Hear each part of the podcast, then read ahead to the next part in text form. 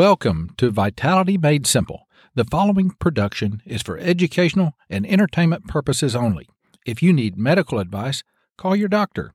Now, let's go to Vitality Made Simple. Welcome to Vitality Made Simple, where we take the stress out of being healthy. I'm your host, Dr. Debbie Osment, and I sincerely thank you for joining me.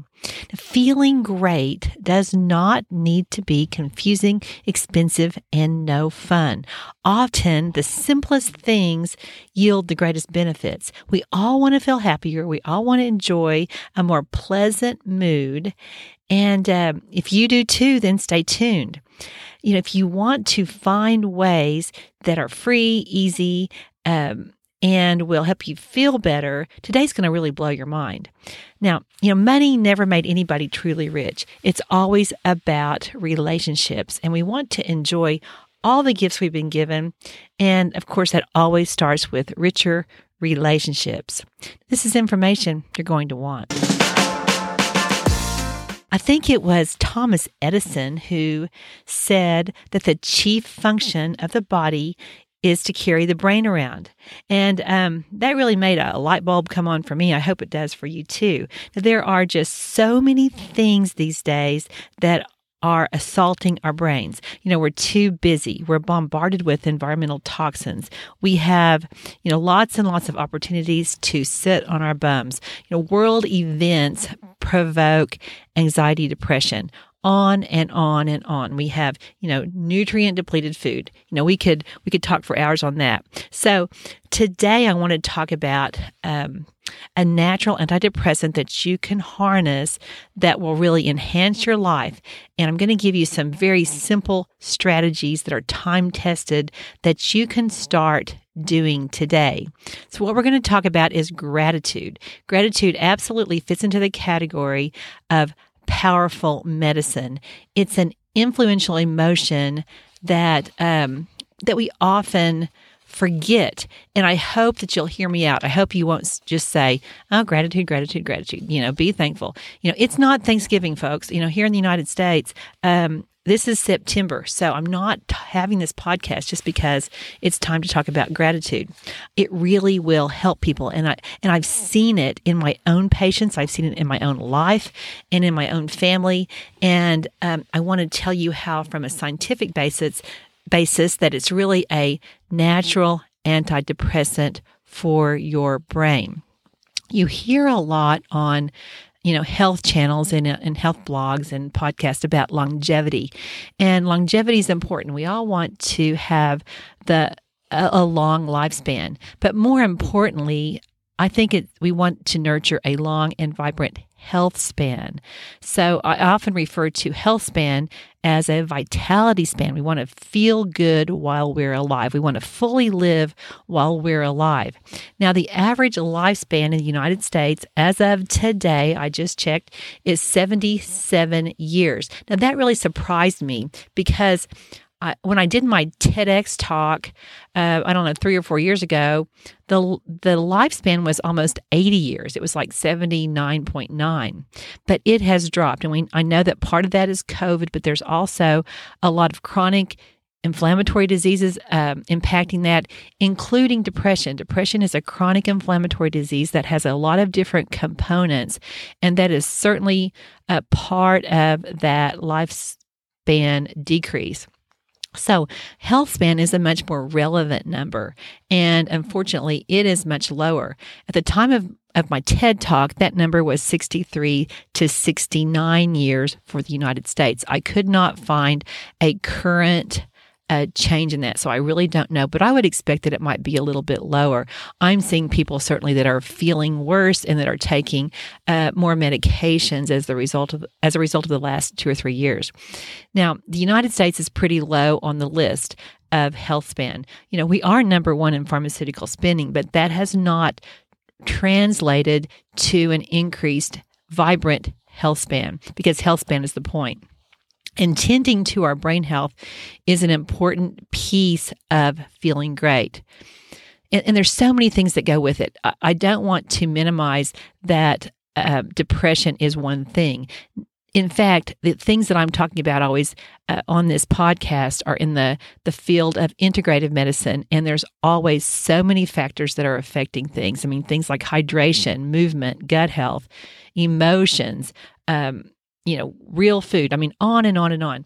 Um, all of these areas are areas of integrative medicine, and the great news is that these are areas where you are the absolute boss of how you want to live your life and how you want to impact your outcome. You can be intentional about about these areas, and many of them are totally free. It's really just a, a, decision you have to make. So, how does gratitude impact mood and specifically depression? How can I say that you can harness this natural antidepressant that, um, and, and gratitude is what we're talking about? Now, gratitude is a super powerful emotion. In its simplest forms, of course, gratitude can turn a common day into Thanksgiving. I mean, we we do that here in the United States once a year, and I'm sure all of you in different countries, you have your own days of Thanksgiving. Uh, gratitude can turn a mundane job into an adventure. It can um, transform any problem into a challenge. Uh, the benefits of gratitude are endless. I mean, we've seen, we've each seen the power of thank you, uh, both in giving thank yous and receiving thank yous. But I want to delve into the area of neuropsychological research. Uh, now, this was, you know, even though gratitude is a time tested strategy for having a better life, it was really a rare s- subject in terms of study uh, until the last 10 to 20 years. But now we have functional MRIs. And with functional MRIs, uh, scientists can watch the brain in real time. And that's when they started publishing that actually gratitude was a natural antidepressant because they could watch different parts of the brain. Gratitude stimulates um, an area of the brain called the prefrontal cortex. Now, this is the part that's involved in social interaction, social cognition, you know, uh, morals, reward, empathy, value judgment. It also impacts another part of the brain called the hypothalamus, and the hypothalamus is um, helps regulate sleep, body temperature, appetite. Very involved in emotions. So these are both areas of our brains that help us deal with stress. So you can see why when they look at gratitude on a functional MRI, uh, it helps these areas work better and it can be considered a natural antidepressant. Now, when practiced daily, the effect has been shown to rival medications at the neurotransmitter level. So, the thing with depression is that sometimes people have to decide to do it before they feel like being grateful. I mean, obviously, if you're depressed, the last thing you want to do is uh, write a gratitude, you know, count your blessings, but it may be one of the best things you can do. And if you're on medication, it's only going to help you feel better. You know, we take an integrative approach, we take the best of all worlds. Gratitude produces a long lasting feeling of happiness and contentment because it causes our brains to release dopamine and serotonin. Dopamine and serotonin are hormones as well as neurotransmitters. So they impact uh, metabolic health as well as mental health. We can't separate all of this. Everything affects everything. And in the world, we try to make it one thing, but it's never one thing. Dopamine is the reward hormone or the pleasure hormone. We get it from lots of things. We get it from things that are good long term, and we get it from things that are very harmful long term. Now, dopamine is important in many bodily functions. It's involved in movement, in memory, in motivation. Um, you've got to have a good dopamine release to, to want to get up. High or low levels of dopamine are associated with severe mental health and neurological issues. Now, serotonin, you hear a lot about serotonin. It's often called the happy hormone because it's a natural mood stabilizer. Many of the antidepressants actually help your body keep serotonin around longer because it plays a key role in sleep, in wound healing, in um, blood clotting, and sexual desire, in digestion. I mean, it's so interesting that serotonin is also um, so significant in bowel function and regularity of bowel movements. So, you know, what if being grateful would help you have a better better bowel movement? I mean, you know, that is a podcast topic that I'm going to have to consider for later because, wow, you know, increased serotonin increases um, your positive poop life. That sounds great and, and I'm sure you you all know that bowel health is tightly bound to mental health. That's called the gut brain axis, and we talk a lot about that.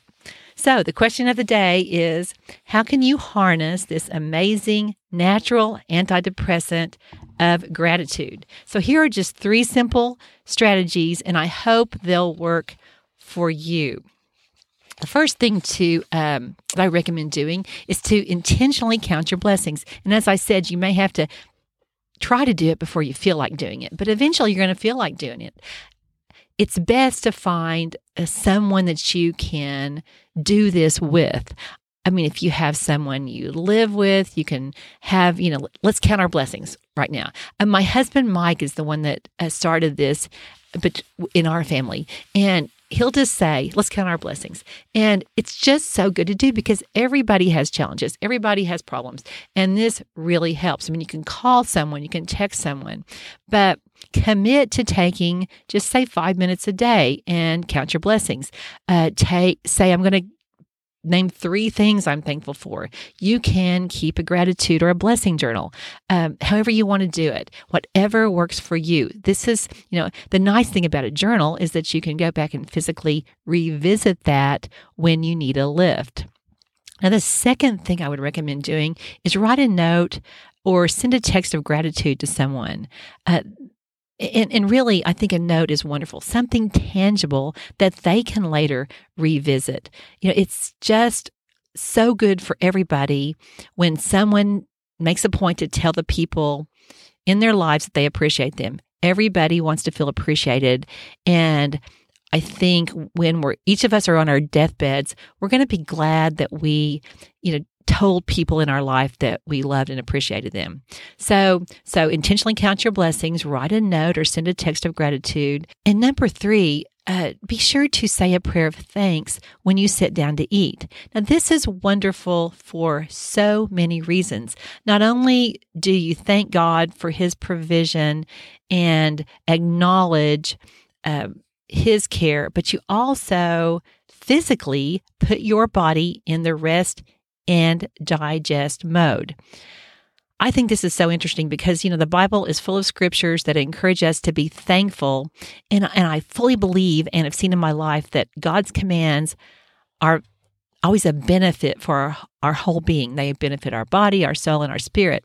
And so, from a scientific standpoint, uh, taking, you know, taking time to say thanks and just kind of pause before eating, being appreciative of the food in front of us greatly enhances digestion. So often we grab food through a window, we're eating without thinking. But when you take time to be grateful, you're naturally going to get more into the rest and digest mode, which is going to enhance the digestion of your food. That's going to improve gut health.